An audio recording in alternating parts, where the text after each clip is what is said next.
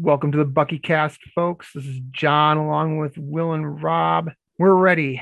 Uh, Wisconsin's coming off what may have been, you know, the best Wisconsin University of Wisconsin sports weekend ever that I can remember. Just whole ton of positive, uh, positive stuff happening last weekend. Uh, first of all, Rob, how you doing? I'm doing well. A little under the weather. That uh, this temperature change thing is really affecting my uh, voice here, so I apologize for that. We're all under the weather except for Will. Will looks hale and hearty. How you doing? Yeah, Will? I feel good. I feel good. This week's good. Wisconsin's good. We're all good. everything's good. Good. All right. Without any further ado, uh, let's launch into the beer round table. I will not be participating. I'm a bad Badger fan. Um, but I did I did last night have one of my favorite uh, beers from Great Lakes Brewing, which is in Cleveland, Ohio. Their Dortmunder Gold. Oh, it's a delicious beer. Good stuff.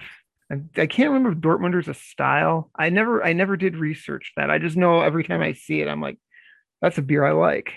I grabbed some. But anyway, Will, what do you have this week? Uh, so this this weekend for the for the Badger game, kind of had a somewhat of a last second tailgate. Um, so I swung by Star Liquor, kind of a local liquor store, got a up north Wisconsin lager because I felt the uh the game day experience on Saturday was probably the last summer style day that was going to happen this calendar year. So I got a summer style beer. It's from One Barrel Brewing Company. This is uh this is a good one. This is I mean it's called Up North Wisconsin Lager, and yeah, this should be drank on a lake up north in the summer or on a game day, whatever you want. It's just a nice solid lager. Mm-hmm. There you go.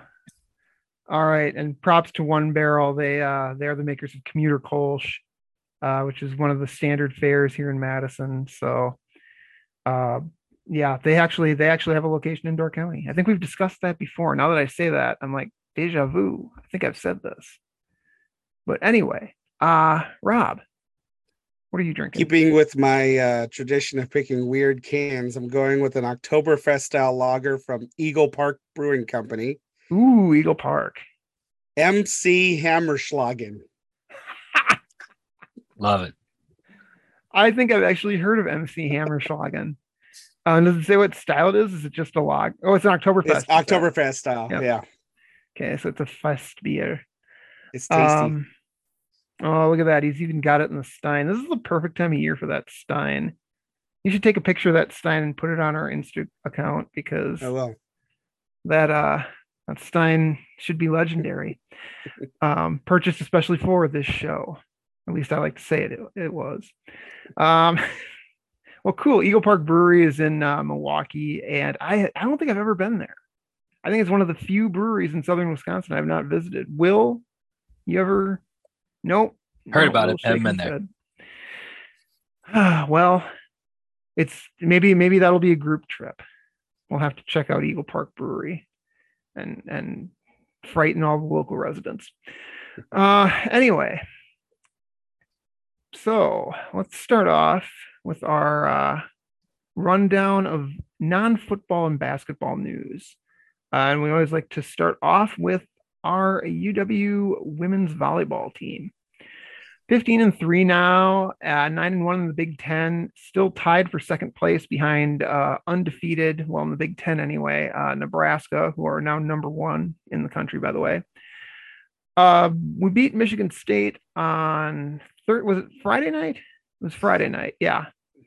Uh, swept Michigan State 25 22, 25 16, and 25 15. Not a whole lot going on there. Michigan State's actually one of the worst women's volleyball teams in the Big Ten. So uh, that's where we got Sarah Franklin from. So sorry, Michigan State, um, but not sorry.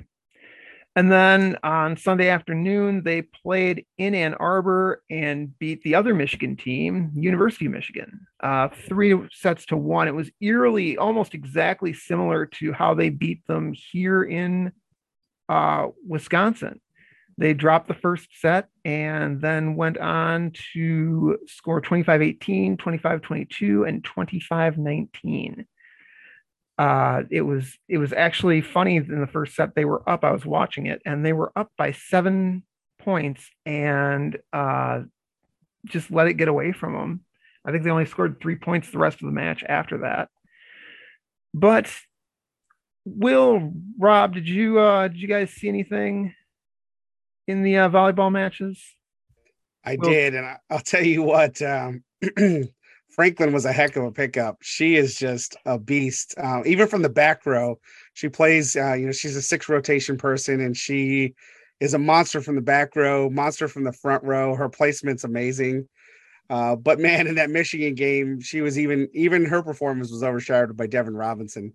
Uh, I she could not miss. I think in the third or fourth set, she was hitting it like an 800 pace or something like that. It, it was crazy. Yeah, she had 17 kills against Michigan. Um, Jade Demps was the sort of the catalyst in the fourth set against Michigan. Yeah. Uh, it looked like Wisconsin might be falling behind, and then she came in and sort of propelled them on a little mini three to four point run. And once that happened and Wisconsin got ahead, uh, they they cruised from there. But yeah, Jade Demps also had a very good, uh, very good match. So this is the big week now for women's volleyball. Tomorrow night they have number one Nebraska here at the uh, field house. And then I believe on Sunday, Sunday, Sunday, Saturday. Sunday. Is it Saturday? Yeah. Darn it. I Yeah. can't say Saturday, Saturday, Saturday. That doesn't make any sense. uh, they play at home in the rubber match of the border battle. They remember they got swept earlier this year by Minnesota. Uh, Minnesota's number nine, Wisconsin number five, Nebraska number one. So a pair of top 10 matchups in the Big Ten that will really go a long way, I think, towards deciding who's going to ultimately be Big Ten champion. Uh, Wisconsin still has to play at Nebraska, and they also have to play Ohio State yet. So, who's the team they're tied for second with currently? So, we're going to see how they sort out now against some uh, high level competition. Hopefully, they've cleaned up everything from uh, earlier in the season when they were dropping matches to teams ranked 16th. Just don't play any 16 ranked teams Exactly. and everything will be fine. Oh, switching gears now. Men's soccer. We're going to talk about the men's soccer team first uh, because they did something that I didn't expect them to do. First of all, they beat Northwestern uh, one to nothing. That's not the unexpected thing. That's not the thing I didn't expect them to do. However, they qualified for the Big Ten tournament, which means they have a very, very, very small percentage chance of actually qualifying for the NCAA tournament. And based on how they were playing in the middle of the year, I didn't think that was even a possibility. They are still they still have a losing record right now. They're still five, six, and three. Uh, but they do have a two, four, and one record in the Big Ten. And that seems weird because they only have one match left. And I'm like, really? You only play eight matches all year? But I guess. Uh, so two wins is enough to get you in, folks. I didn't I didn't know that. It will be uh, on the 30th. So this upcoming That's Sunday. Sunday. That's okay. Sunday, Sunday, Sunday. There we go. I got it out. Uh, they're going to play Ohio State here at McClimon. So it's senior night, last match of the year for the men's soccer team until the Big Ten tourney. I doubt they will be hosting a game. So if you want to get out and see them, Sunday night is your night or Sunday afternoon. I didn't check the game time. Uh, moving on, women's soccer uh, wrapped up their season this last week.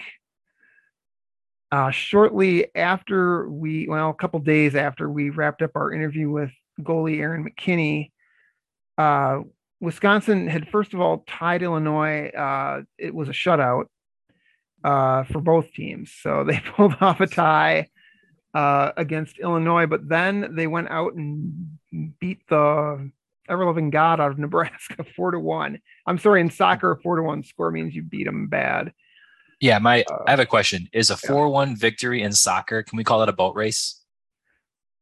I know one you have to get like to five or six goals. Five, Six- okay. Five or six to one, and then you Thought can- I'd ask. Yeah, they yeah, no, it's a legitimate question. We're actually going to be talking about something akin to boat racing a little bit uh a little bit on here, but Um. Anyway, two goals from Aryssa Mahrt. Uh, the other two goals, Ashley Martinez, and oh goodness, I'm spacing on who the other person was who scored. Rob, help me out here. You're my stats guy. Oh, you're Oh pulling no. me out. I didn't have. anyway, there were right four goals scored, and I apologize to the goal scorer who we didn't get to, but yeah, they won in a big way. Uh, that wrapped up the number three seed in the big tournament coming up, and I think they have a really strong chance of getting into the NCAA tournament at this point. Natalie Viggiano. Natalie Viggiano. How could I forget about Natalie? All right. Well, anyway, um, upcoming on Sunday is their first game in the tournament, and it is against Penn State, but it's at home. Hopefully, they improve on their uh, scoring uh, from the last game they played against Penn State when they lost, uh, I believe, two to nothing, and also lost uh, Emma Jaskaniec for the rest of the uh, season. So we actually didn't pick that up until very recently. So um, anyway, big big season uh, coming here for women's soccer. One of their better performances, I think, in the last couple of years. Uh, I I heard an interview. Yeah, I heard a quick interview from the coach, and she was saying that she's not sure that they're they've done enough yet to make the NCAA. So they'd like to get a win or two in the Big Ten tournament to kind of seal that that NCAA tournament bid. I, I think they have done enough, but you're not going to tell the coach she's wrong, right? exactly, exactly. Uh, they finished 11 4 and 3 on the regular season, 6 3 and 1 in the Big Ten. So that's actually pretty darn good in soccer. They only got 10 chances to uh, do anything. They actually have more than the men. But anyway, so that's that's good news all around for the women's soccer team.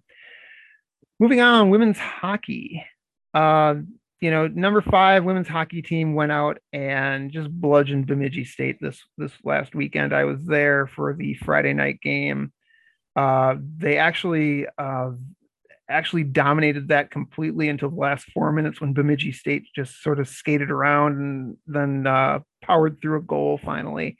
I was a little bit disappointed, but uh, it was it was just it was a massacre. Uh, Wisconsin was clearly more skilled. Um, they they were just toying with them at certain points. It's like, come on, just just finish them off. Let's be done. But yeah, so their next series is going to be October 28th and 29th. They're at Minnesota Duluth. I don't I don't know enough about Minnesota Duluth. I think they're good. Women's hockey, once it gets beyond like Ohio State, Minnesota, and Wisconsin, it gets kind of hazy for me. Uh, I'm pretty sure Minnesota Duluth's one of the other powerhouses. I mean, they're in Minnesota for God's sake. They got to be they got to be somewhat good. Will Rob, any thoughts? I'm a little surprised they're still only number five in the nation. Like I understand there's kind of a top heavy group of talented teams in women's hockey. Women's Uh, hockey is one of the most unbalanced sports there is out there. And this is like, it's been 20 plus years, I think, now that it's been in existence at the NCAA level. And it's still just very heavily concentrated in some schools in the Northeastern US and the upper Midwest. Mhm. So I believe it. and Ohio State because why not? They have to dominate everything, I guess.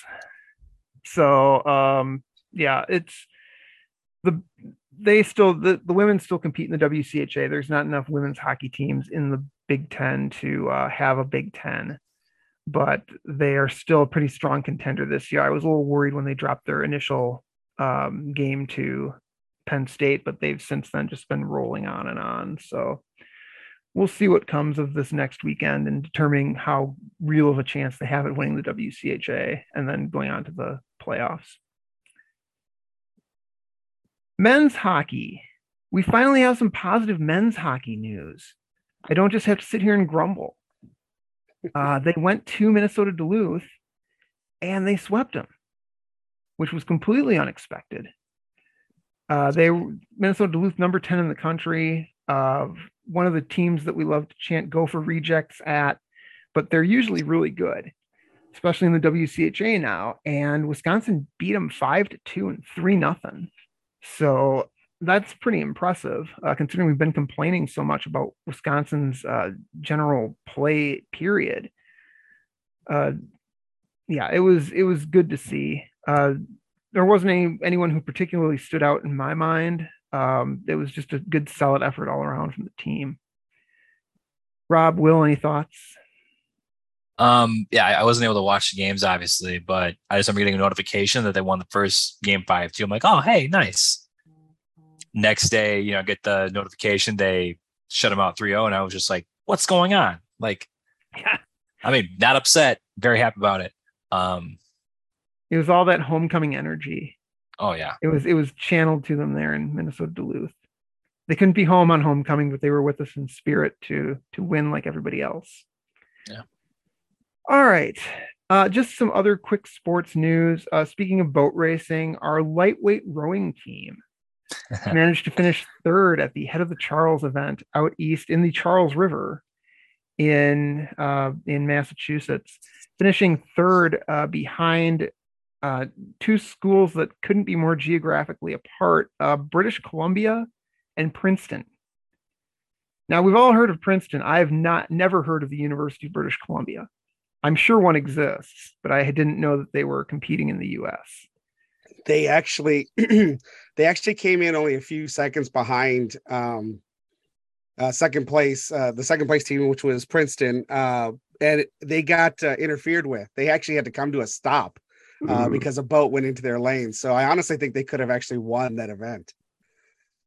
Is it not a red was... flag in lightweight rowing? there are no red flags in in lightweight. What rowing, is this? Unfortunately, I bet it was a Minnesota boat. I'm willing to bet that it was that it was, it was the Gophers lightweight rowing team that decided to sabotage us. And finally, uh, some quick cross country news. I know that uh, we don't talk about cross country very much, mainly because it's kind of a niche sport, sort of like lightweight rowing. But our men's and women's uh, cross country teams have always been really good. And this year, uh, Rob found out they, or he didn't find it out, but I found out from Rob that they actually have rankings for men's and women's cross country. Men's team currently ranked ninth and the women's 17th. Uh, I think that's a little low because they just won the Illinois Open. Uh, they and they, I mean, they really put it to the other cross country teams. They, I saw a lot of results that were um, like one through five, and four of them were Badgers. So uh, it was pretty dominant. Now they've moved on to the Big Ten, um, the Big Ten championship race, which is this next weekend. Uh, so we wish our men's and women's cross country teams good luck in that. I also want to quickly mention swimming and diving. I believe our swim team uh, for at least for the women beat Arizona State this last weekend. Uh, the men lost; they did not they did not do as well. But uh, Wisconsin's women's team was pretty dominant. So good news for for Badger fans all around. And and men's swimming team, we have our eye on you. You spoiled the perfect homecoming with your with your not winning ways. Um, just want to throw out there too for that men's cross country team. Bob Liking was the Big Ten Athlete of the Week, uh, so he has a chance to win the overall individual. So let's let's cheer him on this weekend. Yeah, that would let's that's go, actually pretty big. Way to go, Bob. Uh all right, let's move on now to the revenue sports, men's basketball and football. Uh, men's basketball, we didn't have really any news to report until this afternoon like four hours ago. Yeah.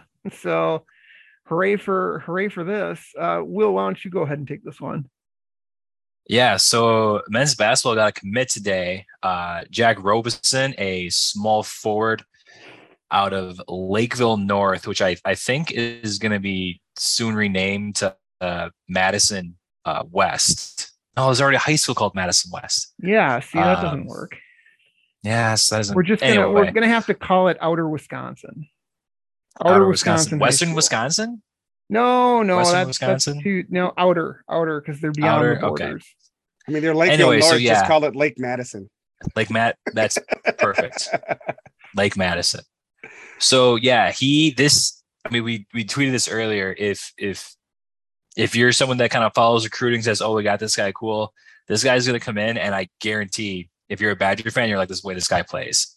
He, I think I've seen some people compare him to Tyler Wahl, which I think is a little lazy because they're both kind of scrawny six, six, six, seven recruits by the time they committed. I know Wahl's like six, eight or six, nine now. But Jack Robison is a more um, offensively polished recruit by the time he's going to actually set foot on campus. Good shooter, not a shooter in the sense of he's going to create a lot for himself. But if, if we got guys that can penetrate and kick out to him, he's a guy that can, you know, catch and shoot with with the best of them. And obviously, I think what Wisconsin coaches love about this guy is he's kind of a uh, an empty canvas, so to speak, in that there's so much you can do with this guy. He's a good defender. He's a like I said, a good shooter. He can do a little bit with his back to the basket. He's a very good defender. So it's, it's kind of a classic Wisconsin recruit. And with even with all that being said, I think the best thing about this might be because he's in the class of 2024, which we have a ton of talent in, both in the state of Minnesota and in the state of Wisconsin, a couple of other people that we've been in contact with. To get one so early, I think is big because it puts a little bit of pressure on everybody else that, hey, like if you don't commit, you might lose your spot. You know, now I think there's, there's a couple guys like I would imagine Daniel Freitag and Kon Knueppel, I would I guess our two I guarantee will always have a spot in this class, but everybody else it's like, you know, if you want to come, you better make a decision a little sooner than later. Daniel Freitag, a, a six-two uh, point guard from the same AAU team as Robison, uh, Howard Pulley, which has been really kind to the Badgers over the years. Uh, Howard Pulley, that is. Uh, and then his uh, a, his he's really good friends with another Badger target, uh, Jackson McAndrew, who is uh, six eight forward, who might get up into the Jon Leuer like six ten range. Was oh, McAndrew was here this weekend, wasn't he? Yes, he was. He was visiting with Yeah. Robison. Took his official visit this last weekend, as did um, McAndrew, Yeah. Uh, it's a little bit tougher to tell with McAndrew. He's uh, a guy that has an offer from Creighton, where his, um, I believe, uh, His dad played there, or uncle. Someone played there under Greg McDermott, and Yeah. um, so played with Greg McDermott. Anyway, or with Greg McDermott. Anyway, um, but there's close family ties there with uh, Creighton's head coach. So it's it'll be interesting to see how that shakes out. But he does not have a Minnesota offer yet, and I don't know that he's going to get one because I think Minnesota's kind of given up on that. Um, we, someday we're going to have an episode about about Minnesota recruiting um, because it deserves its own uh, it deserves its own podcast episode because Wisconsin has, you know, it, it this has become like a, a thing where Wisconsin, you know, wins a recruiting battle in Minnesota, and either the, you know, the Golden Gophers didn't offer them, or they offer them, and then you know everyone on the internet says, oh, they cooled on that guy, they cooled on him, they didn't want him anymore. of course. Wisconsin can have them. And they've cooled on a lot of guys who have been major talents for the Badgers over the years. guys that they probably should have gotten, like Jordan Taylor or Nate Reuvers or Brad Davison or Tyler Wahl, or I, I could go on. There's more, Jon Leuer. Uh, but anyway, uh, yeah, so McAndrew and Freitag are also Minnesota residents, obviously. So if Wisconsin was able to pull in Robison and the other two, that would, you know, Ben Johnson was hired as Minnesota's head coach based on the idea that he was going to close up the border. He has been Mhm. unable to do that so far. Uh, Wisconsin obviously won the battle for Nolan Winter for the 23 class. He also lost Tayson Chapman, who was the number one recruit in Minnesota, to Michigan State. And the 24 class right now is not looking great for him either. So, um, but they have gone out. They've gotten, uh, I think, Cam Christie, a- the top 100 player, and they just got a top 50 center out from California to commit. It's not like Ben Johnson can't recruit. He, I, I'm actually a little worried about him as opposed to like the, their previous coaches. So he's actually seems a little bit competent, but um, they have a long ways to go yet, and it it it gets Minnesota fans very frustrated when you mention how many Minnesota high school basketball players wind up at the University of Wisconsin. Steven Crowl is a, is a Minnesota resident as well. Ben Carlson, who transferred out of Wisconsin, also a Minnesota resident. So yeah, Jared Berggren. Oh boy, Long list. Mike Bruesewitz. Yep. Anyway, all right, now we can move on to football. Our our football news. Uh, this last Saturday, Wisconsin uh, scored what was almost a kill shot uh, in the first quarter on Purdue. They really beat them up uh, in the first few minutes of that game. Very frustrating because uh, we who were stuck at home watching on TV did not get to see the first two touchdowns because there was a game that went uh, long. Rob and I were very frustrated by that. Will laughed at us because he gets to watch the games all from the stadium. So shake my fist at Rob. or not uh not Rob, but, but Will. Sorry, Rob. I didn't mean to shake my fist at you accidentally. But Wisconsin put up 14 quick points, I think, in the first five minutes of the game. And then we're up 21 nothing at the end of the first quarter. They were up 21 3 at half. Uh, in the third quarter, they got up 28 to 3, and then also 35 to 10. And then from there, they just sort of you know, muddled their way through and Purdue racked up a whole lot of yards and two touchdowns, but the game was essentially over early in the fourth quarter. So Wisconsin did get run in a lot of reserves. Uh, that's probably why Purdue was able to outscore or outgain uh, Wisconsin uh, 431 to 381. Wisconsin's offense after the first first quarter really kind of sputtered a lot and relied pretty heavily on turnovers in this game to to get points on the board. But they st- they weren't they weren't terrible. I mean, it was it was way better than what it was looking like the Washington State game. This is exactly how I envisioned the Washington State game would look. And it turned out that we didn't have enough offense. Now we do. So, guys, uh, Rob, I'm going to ask you this first. What was a positive takeaway from this game? Like, what did you really enjoy from this game? I, I enjoyed the performance of the passing game. I thought that um, Mertz was was confident. He was uh, evading pressure. Uh, even on the run, he was accurate. Uh, he had a good connection with his receivers. He was seeing what was there. You know, I, I think um, you know uh, that first first touchdown. I think to Bell.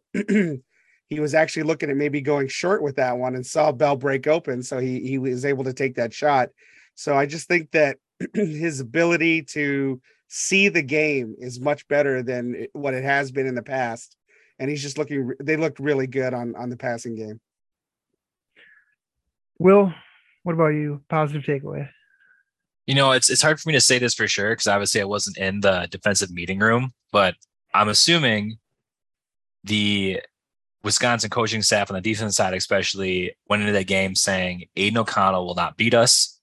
We will let Purdue kind of nickel and dime us they want, but you're not gonna just be slugging the ball all over the field. And John, as you mentioned, they put up a lot of yards. Their running back actually had a, a decent day. I'm I'm willing to bet the Wisconsin defensive coaches are essentially like, hey, we don't think you're good enough or patient enough to do this all game and be successful with it. And it worked out. You know, we've had three interceptions. Um, I feel like our our pass rush, especially considering that Nick Herbig wasn't playing, did a better job than I expected. And the the secondary, especially, I mean, I know Torchio had the two picks, including House one. I thought Alex Smith did a great job covering Charlie Jones. I know he had he had over 100 yards, but that, that he was not a difference maker in that game at all. No, he had he did have probably the best catch I've seen so far this season. Did Very Charlie fair. Jones in in yeah. the second half where he you know he landed on the ground with Smith and then they kicked the ball up in the air for what felt like four minutes before Jones finally came down with it. Um, yeah, it, this seems to happen every year with Purdue. Like they get a little bit better every year under Jeff Brohm, but it doesn't translate to wins they finally have a running game. They hadn't had a running game in years. Uh, and the a, a true freshman walk on is their star runner now, and he's actually pretty good. Devin Mockobee, I believe is his name. And it, it was very weird because they he ran for over 100 yards. O'Connell threw for over 300 yards, and none of it mattered. it's like, yeah, you know, you've got a hundred yard rusher, a hundred yard receiver, 300 yard passer, and no win. And it, I feel like this happens to Purdue all the time. Uh, they they they beat teams and get really solid wins, and they go up against certain certain schools, and they just can't do anything. And one of those happens to be Wisconsin. I thought for sure we were dead ducks last year, and I went to that game with a lot of trepidation. and Wisconsin just destroyed them in the second half. And in this one, Wisconsin destroyed them essentially in the first half and the first few minutes of the third quarter, and a- everything after that was just kind of you know, you didn't even really need to watch it if you were a Badger fan. Not a lot of huge things happened. Uh, Isaac Guerendo did have a cool 52 yard touchdown run. Every now and then he flashes that like I have super speed uh, moment. So that was that was pretty cool. My positive was John Torchio. He was defensive player of the week in the Big Ten. Uh, like you said, Will two um, two interceptions, one of which he housed. That was the the second touchdown after Graham Mertz led them down the field for the opening drive score. And this is the first time in a couple of games where Wisconsin's taken it all the way down the field and scored on the first drive and then won because uh, they didn't do that against Michigan State or Illinois, and they scored on their first drive in both of those games.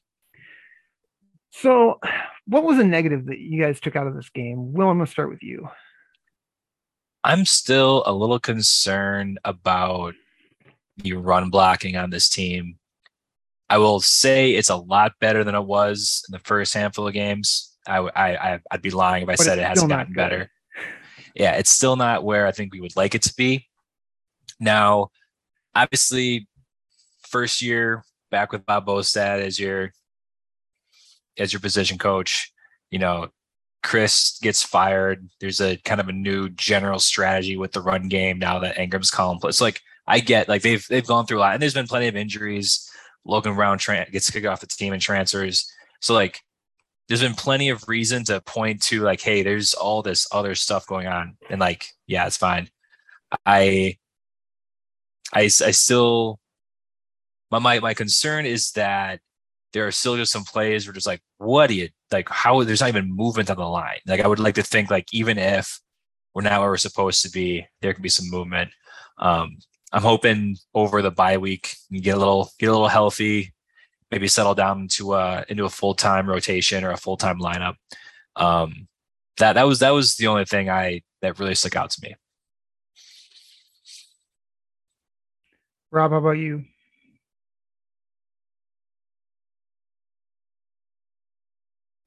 I'm gonna get a twofer here. Uh, the first one is is still the performance in the second half. Um, when you Rob look, is heated about this, folks.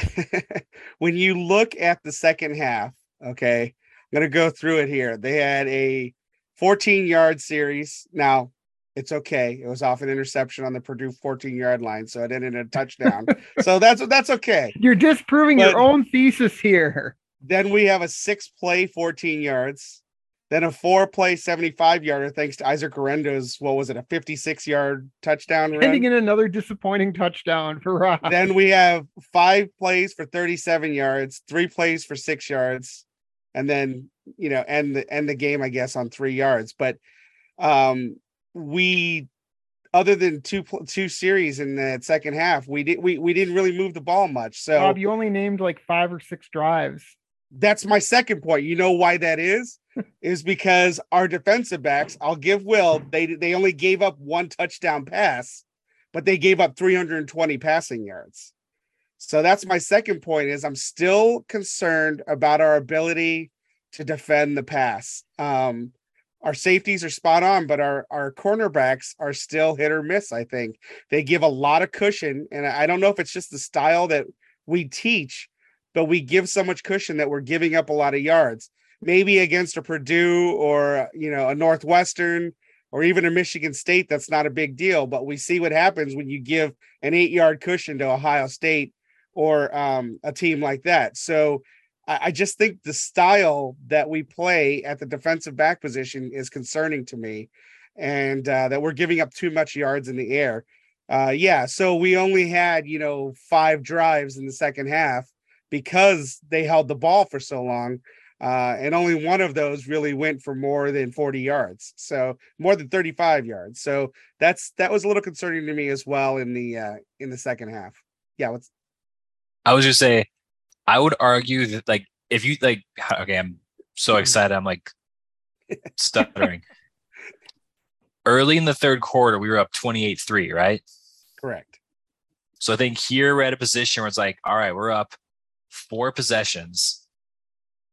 if we can have make the other team only have five or six total possessions the rest of the game because they have to take their time and we're going to keep the clock moving.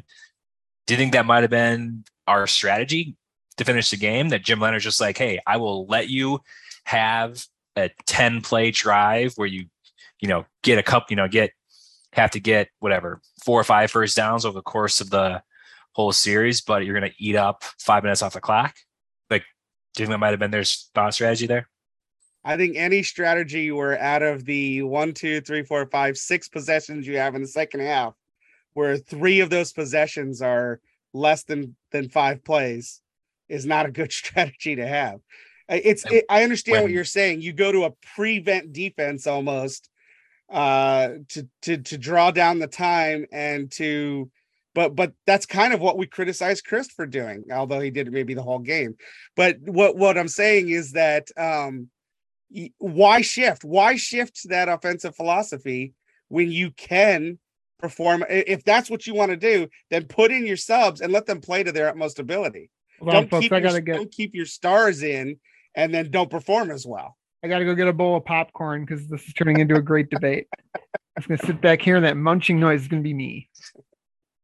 I just think there's there's a skill in being able to just run clock. You know, like if we're if we're up four possessions, like I would rather see our offense go out there and, and do run, run, pass. Like keep the clock moving. Just like if, if we were up seven and we were doing that, I'm 100%, 100% with you. If we're up 25, like just no, keep the clock moving. So, okay. Oh man, you, is, ask hold, hold on here. Hold on here a second, Rob. This is the the playing of a prevent defense in the second half when you have a big lead has been a debate since probably uh, I was a young child, maybe even before that. I don't think we're going to solve it here tonight on this podcast. so yeah, I, I, mean, I guess I guess it goes. I, I feel that it's a subset of our the how we run our offensive side of the ball. You know, I, I, I guess what you're saying is it was because of this game we're going to go to a prevent defense, but I guess how long do you wait in the fourth quarter you know when it's 24 35 if they go 31 35 then do you say now we're back on boys let's start playing.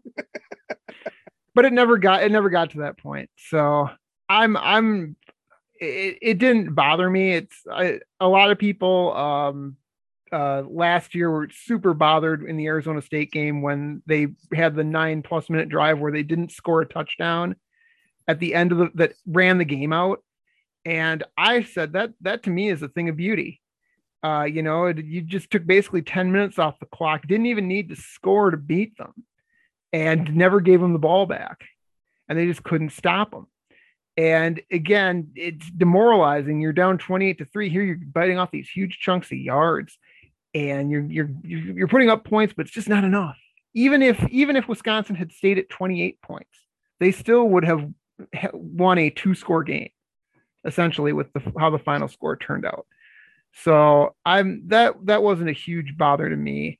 Uh, my only cause for concern in this game. Are you calling it uh, a two score game because it would have been oh, more than a field goal? Right. It was 28. Right. They have it was they had 24 points. If we were at 28, that's not a two score win. hey, I'm just uh, all right. Well, We'll we'll I, will give you we'll this. agree I'll to disagree this. on this one. If if your defense can hold them, then a prevent offense makes sense to me. But when they score 21 points, uh, I, I, is that are you, are you saying how high how high do I have to get? And That's exactly what I'm score, saying, Rob. You know? How high? How high do they have to get? I'm going to do that. anyway, um, my only my cause for concern uh, continues to be um, the fact that we I don't think we really have a field goal kicker. Uh, Wisconsin didn't didn't give it much of a try uh, in the last uh, few games, so I, I still am not convinced that we have someone who can kick a field goal that's over 35 yards. Uh, and I know it didn't become an issue in the game, uh, much like Rob's prevent defense, but uh, it's still it's something that that it Not this paying one. We'll see what happens soon. Well, I know we're gonna play Iowa, and if ever there was gonna be a game of field goals, man, Oh my god. Iowa game's gonna be it. Well, we a- No I offense mean, we to had that- but we had that interview with Aaron McKinney. Apparently, Smashley's available if we need a kicker. yes, Ashley Martinez is evidently nicknamed Smashley because she's got the strongest leg on the soccer team, and so uh, Coolest nickname I've ever heard. yeah, it's pretty cool. Um, so maybe maybe they can try her out, but um, right now I I I think it's Nate Van Zelst is the kicker, and I think his last field goal that he tried that was over 40 yards was a was a grotesque failure. So um, hopefully hopefully that doesn't come back to bite us in the butt because we're going to probably play some close games coming up here in the next four games. Uh, I think it's really important for Wisconsin to at least win three of those four um, and definitely to beat Minnesota. Um, that that became that's become painfully obvious over the last three weeks. Is like you know this is the measuring stick is going to be how you do against your rivals when they're having a down year, and both Iowa and Minnesota are not the teams they were last year.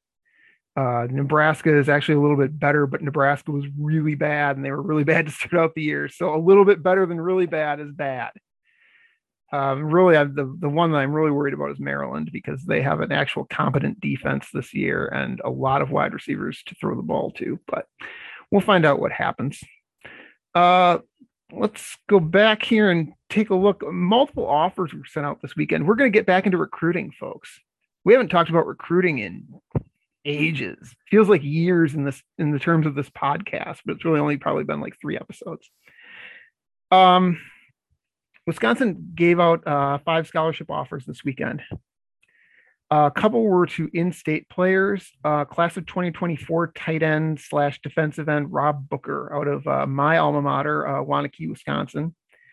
And then uh, 2025 linebacker Cooper Catalano, who's out of Germantown. And both of these guys are very good. Uh, Booker's uh, six foot six, 210 pound tight end. Obviously, he's going to need to fill out but um, yeah, he's real, real tall, real lean, but good receiver. Uh, most of the highlights Rob saw were Rob. Correct me if I'm wrong. They were on defense.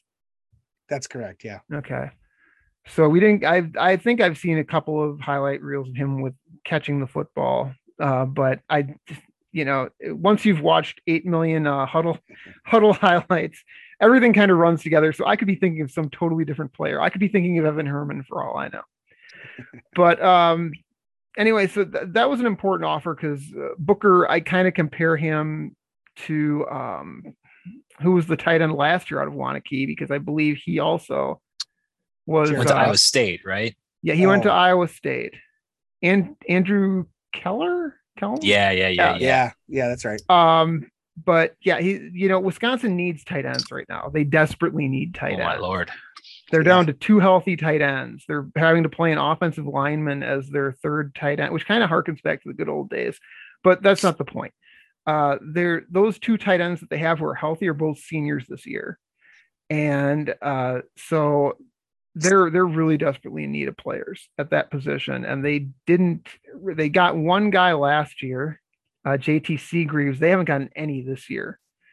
So they're really hurting for tight end prospects. So I think this is one Rob Booker, uh, you know, this is a Madison area kid. He, they should be able to lock him up, I would hope, for the class of 2024. Uh, Cooper Catalano, just a, a dude who flies around the field. Uh, did we have anyone who watched Hudl highlights for Cooper? Unfortunately, no. He's actually from my my part of town. I've t- I've spoken to a lot of people who've seen him play. He's got that's that's his thing. He's got a motor, and the kid just doesn't stop. So, um, pretty impressive for someone from Germantown to get a a uh, offer so early. Uh, class of twenty five guy, but um, he was already offered by what Illinois. Illinois, Illinois. yeah. Yep. So Bret Bielema was making uh making money off of his uh well figuratively uh off of his win over Wisconsin. He's been sending out uh a lot more scholarships than Lovie Smith ever did to players in the state of Wisconsin. So Mhm. Cooper Catalano was kind of somebody who got offered a scholarship by Illinois I want to say a couple months ago Mhm. and everyone was like, "What? Who?" and Wisconsin scrambled and uh, got on got on the uh, the ball there and actually got him a scholarship offer. So now hopefully they can win that battle. Uh, the other uh, the other folks who got scholarship offers, uh, David Dossett, who's a wide receiver out of Lee Summit, Missouri, which I believe is a suburb of Kansas City. Uh, I know it's in one of the it's a suburb of one of the two major urban areas in Missouri. Uh, he's a big, tall wide receiver, six foot three, bulky guy. Uh, has tremendous, uh, uh, what's the word I'm looking for? Wingspan. Uh, just very long arms and catches a lot of errant throws that a lot of yeah. smaller receivers would not catch. So he's he's very athletic, good jumper, can win a lot of 50-50 balls. Um, but he's not particularly fast. He's not incredible he's he's not going to blow you away with his speed. A lot of the passes i saw him catch were of the 10 20 yard variety which sounds like a lot but he didn't really bust a whole lot of big long ones. I think i saw one touchdown pass to him that was over 20 yards so he's a guy that is a, a, a mid three star prospect in the class of 24 um, just a, a guy that you think the badgers could probably have a chance with if he doesn't get an offer from say missouri itself so we'll see what comes of that. I know he's got a lot of schools from the the uh, Middle America part of the country looking at him. Uh, Cruz Law, who has the coolest name for football ever, uh, out of Nashville, Tennessee, um, private school there. Cruz Law, I, I, I love that. Uh, he's he's an inside linebacker uh, prospect, another three star player. Uh, did did do we have anyone who watched him? I know I looked I for his I looked for his film, but I it's either private on Hudl or I, I couldn't find uh, anything on the on Hudl. No, good good enough that he he visited this weekend and got a scholarship offer. So, uh, I I just me, want him for the name alone. yeah, to me this this seems to have the writing of the wall of a kid who is maybe overlooked due to his ranking, and maybe Tennessee with their rush of success lately just starts taking the highest recruits they can get and doesn't do yeah. homework in their own backyard and then maybe comes to wisconsin and in a handful of years we have this you know all conference linebacker like oh how do you ever leave tennessee and then tennessee's like oh we never never talked to the guy we don't know we we had too many other McDonald's bad bags to hand out. Uh, yeah, oh, we were, I'm sorry. that was the previous coach. I'm sorry, Josh Heupel. I'm sorry. Uh, well, finally, just NIL oh, packages. Yeah. Uh, finally, of all of the players that got offered this weekend, the uh, biggest star was linebacker Weston Port, another great football name, Weston Port, out of San Juan Hills, California. Uh, the the San Juan Capistranos uh, General School District is just a monster for producing football talent out in California and Port is an outside linebacker, uh, really good player, class of 2025. Uh, he's, I think he's already 6'3, 210. Rob, I know you did watch uh, Hudl for him. What did you see? Yeah, he looks he looks good. He's a big guy. Um, man, he can hit like a freight train um, on on defense.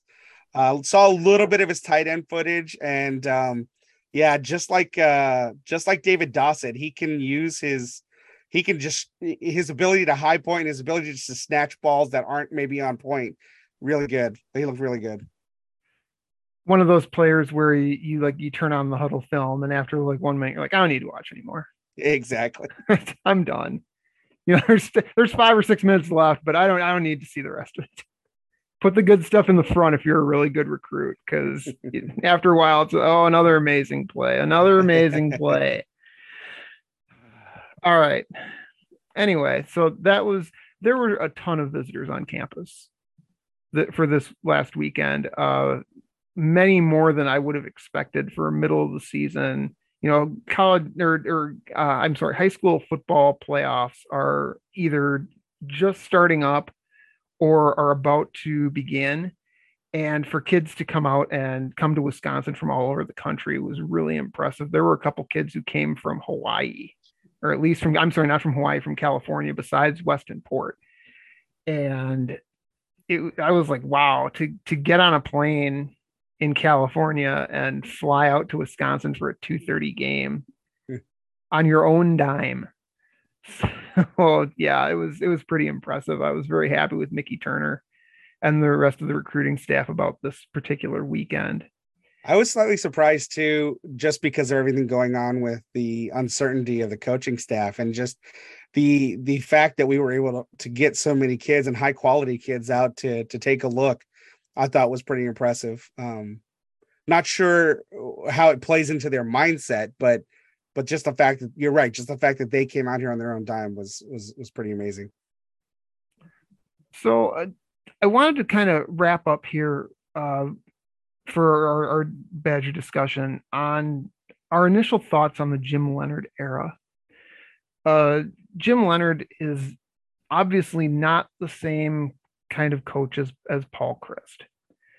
He brings a little bit, he brings something different to the table. Now, both were Wisconsin natives, both played for Wisconsin on the football team, uh, and both were started off their coaching career. I believe Paul Chryst started off his coaching career uh, at Wisconsin, as did um, as did Jim Leonhard. So that's where the similarities end, though, because Paul Chryst obviously was focused on offense, Jim Leonhard obviously on defense. Uh, Will, in terms of attitude, what have you seen from Jim Leonhard uh, that you like or don't like? You can say something you don't like. I don't think I've I haven't seen anything I dislike yet.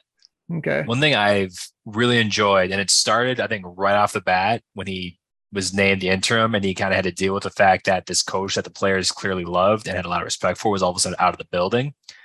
Uh, I forgot the exact quote, but it was on the lines of like, hey, we got to compartmentalize kind of how we take this week. Like when you go through this stuff, like don't ignore it, talk to people, talk to us. But that's got to, when you come to practice, we're at practice. And I think that, you know, he's the word compartmentalize, you know, that exact idea with it, this like almost hyper focus on attention to detail. It uh it's a definitely a different, like you said, energy than Chryst had. Not that Chryst wasn't had this like massive attention to detail. I'm not, I don't want to paint this light that Chryst was kind of very nonchalant with that.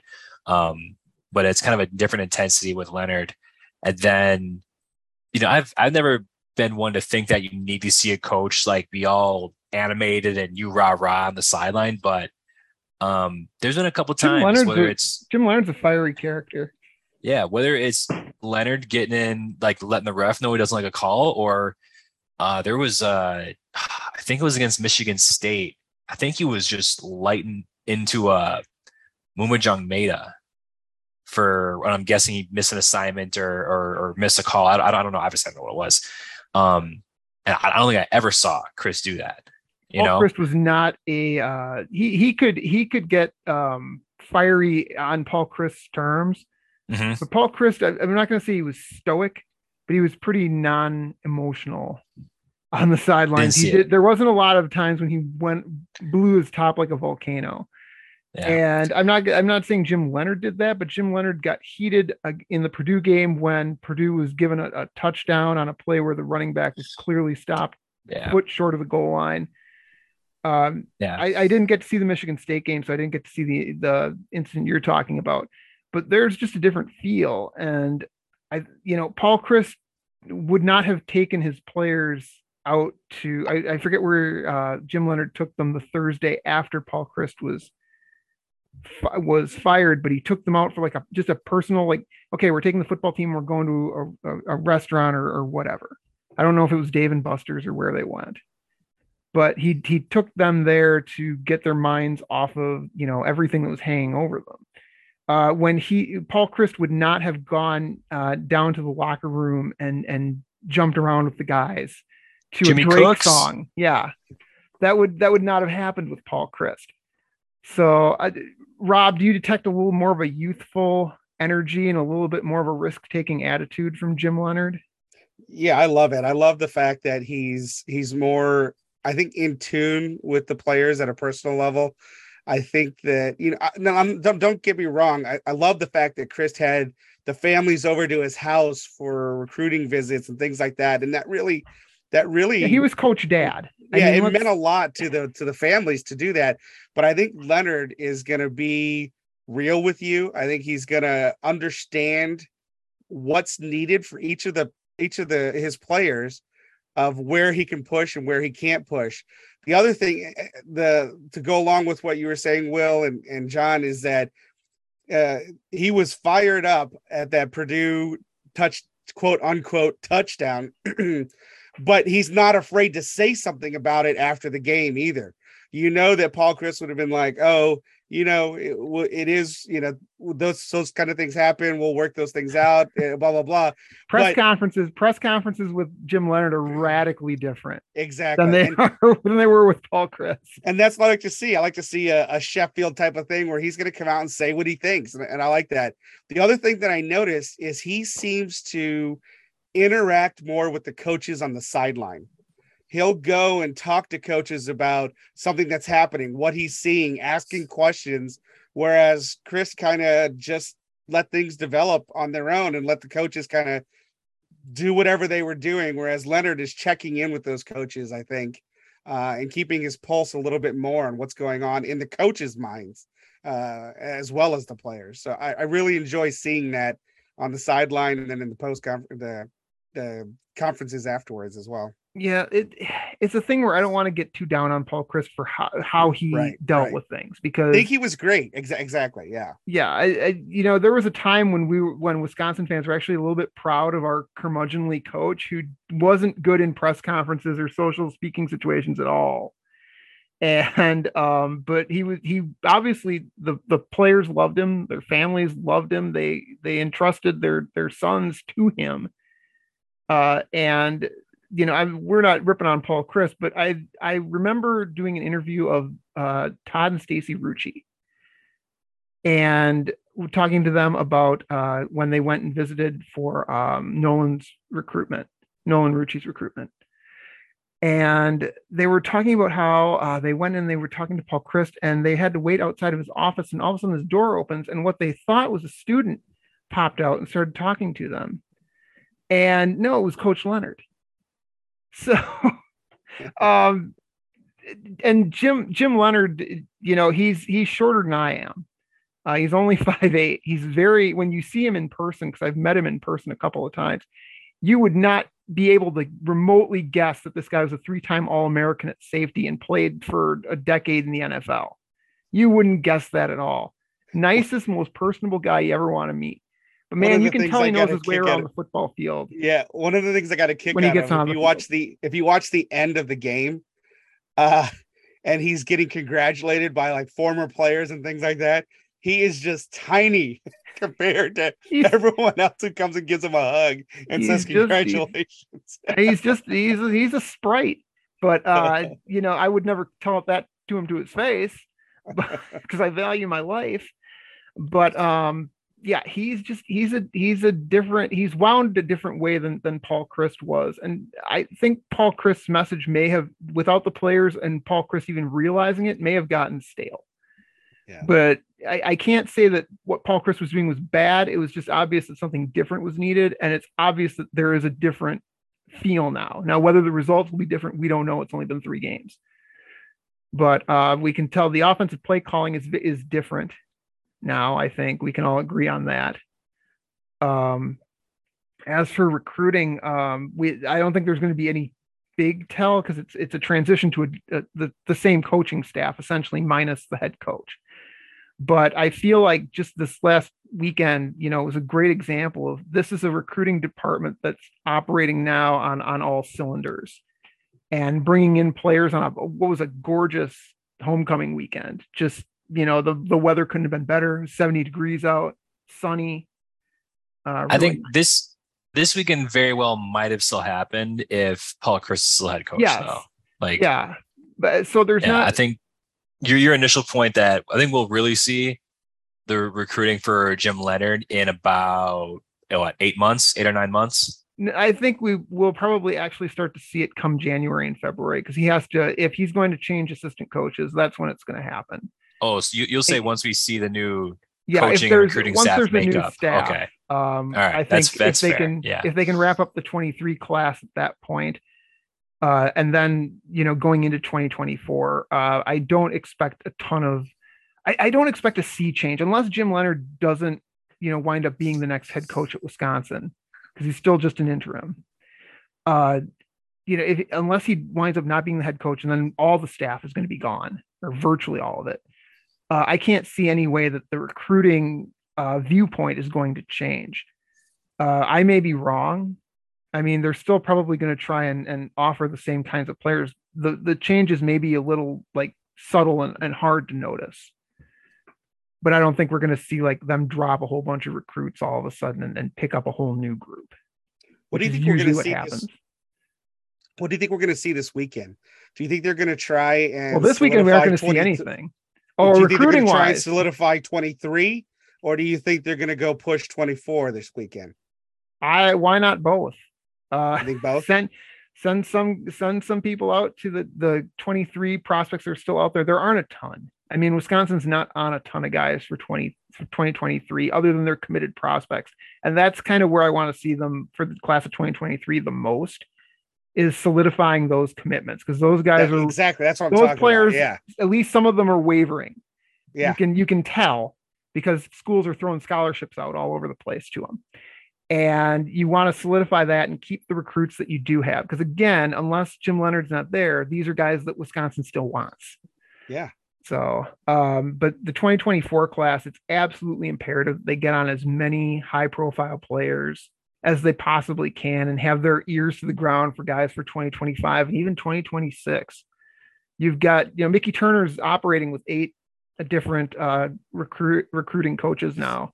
So this is this is a full up Division One FBS Power Five recruiting department now. Uh, the NIL is is has ground into life. Varsity Collective had its first event last weekend where they were giving away Braylon Allen bobbleheads. We're not giving them away; they were selling them for two hundred and fifty dollars a pop. But regardless, the the NIL Collective is NL NIL yeah NIL Collective is up. So uh, this is we're going to start to see this sort of hopefully uh, stabilize and start to operate on, again, unless Jim Leonhard is not the next head coach at Wisconsin, in which case it's going to get blown up and have to be rebuilt again. But I don't, at this point, guys, I'll just poll you directly. Do you honestly see any circumstances where Jim Leonhard's not going to be the next head coach at Wisconsin? Rob's already shaking his head. Will's shaking his head too. No, I think for I remember when he was officially in the interim, the first thing I thought to myself was, what record does Jim Leonhard have to have to finish a season to like clinch clinch the job? The more I think about it, it's it shouldn't be a record. It should be like, are the guys coming out and are are they like playing hard? So what? We're two and one so far. It's been three games. And they've You been know, playing want- hard, not always Yeah, I- successfully, but yeah. hard. I want him to be the head coach. I'm not gonna. I don't think they should just anoint him yet. You know, make him earn it, so to speak. They played hard against Michigan State. Now, like I said, if we drop the next four, but we still play hard when we're losing, then I think, hey, let's open it up. Talk to talk to people that are interested. But if if they finish with a record, I mean, according to ESPN, we are favored to win the last four games as of right now. That means next to nothing. Yeah. We'll we'll see. We found Well, out yeah. last year with being favored to win, how being Yeah, favored to win exactly, works for right? you. Uh, and we found that out earlier this year too. So I mean, we are still going to win the Big Ten West. But anyway, okay. um, I, I think Rob, that see, you he- started out with those with those bold predictions, and they were they were mostly fulfillable, but now you're just getting into crazy man territory. Um, no, I think he's. I think the job is his, but I think what will be determined in the next five weeks is how much of his staff he has to to revamp. I think that if we go, you know, one and three in the remaining games, and and the it's it's obviously offense, then I think he has to revamp a majority of the offensive coaching staff. If we go four and zero and they look good, then maybe it's just a small tweak, if anything, here and there. So I, I think that's what's going to happen over the next four weeks is we're going to see kind of what he has to do uh, in terms of his coaching staff. I'll make a bold prediction. Uh, if Wisconsin continues to average between 30 and 35 points per game, with their offensive line being as unsettled as it is, I don't think they're going to fire Bobby Engram. Or Bobby Engram would have to leave of his would have to say, you know what, I don't want to be here anymore with Paul Chryst being gone and leave that way. I don't think they're going to get rid of him if the offense is still working. Graham Mertz is having his his best year, clearly far and away a different quarterback than he was um, last year. I, I'm not going to say that everything is fixed because against good teams, he's still not that great. But, you know, last year against bad teams, he wasn't all that great either. So th- at least this year, he's performing well against bad teams. So there's been progress made. It's incremental progress, but it's progress nonetheless. I would be I'd be shocked if Engram's not the offensive coordinator in general. Like I said, unless if he chooses to not come back, I think I think he's one of the guys on the staff that's gonna have a job if he wants yeah. it next there, year. Mm. There are other coaches that I, I honestly I don't I don't know how they would fit in at Wisconsin anymore now that Paul Chryst is gone. But I think in general, uh, it'll be interesting to see if coaches leave of their own uh, volition because you know the uh, the season's over, or which ones Jim Leonhard just says, you know, uh, I, I don't need you, I don't need you.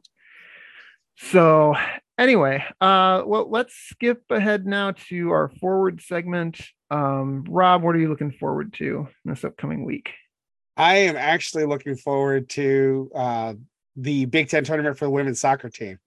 I am really, I think it's a payback game. Uh, they're lo- you know, payback that lost to Penn State and the injury to Emma Jaskaniec. So I, I really am hoping they come out and uh, yeah, I hope they boat race them. But Penn State traditionally has been a really tough team in the Big Ten tournament. Uh, so it's uh, even though they're they're the three seed, they're at home. I think this was a really tough draw for them to take.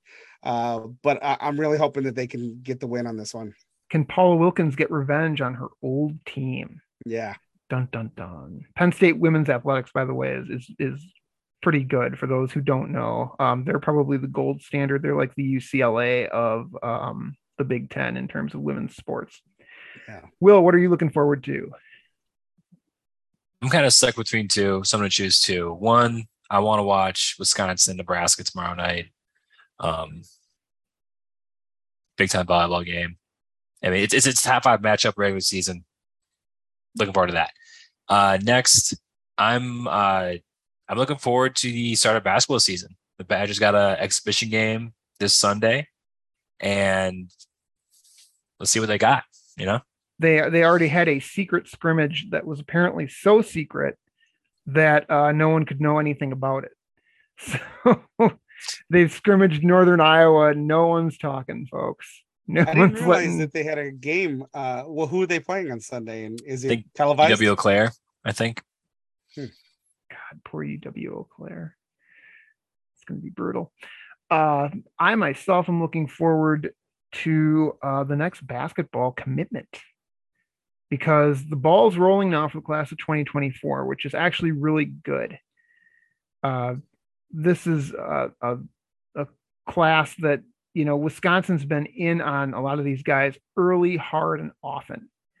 And all of them, you know, all these players, for, especially the ones from Minnesota, have been to visit Wisconsin multiple times for football games, for basketball games, just for a summer visit.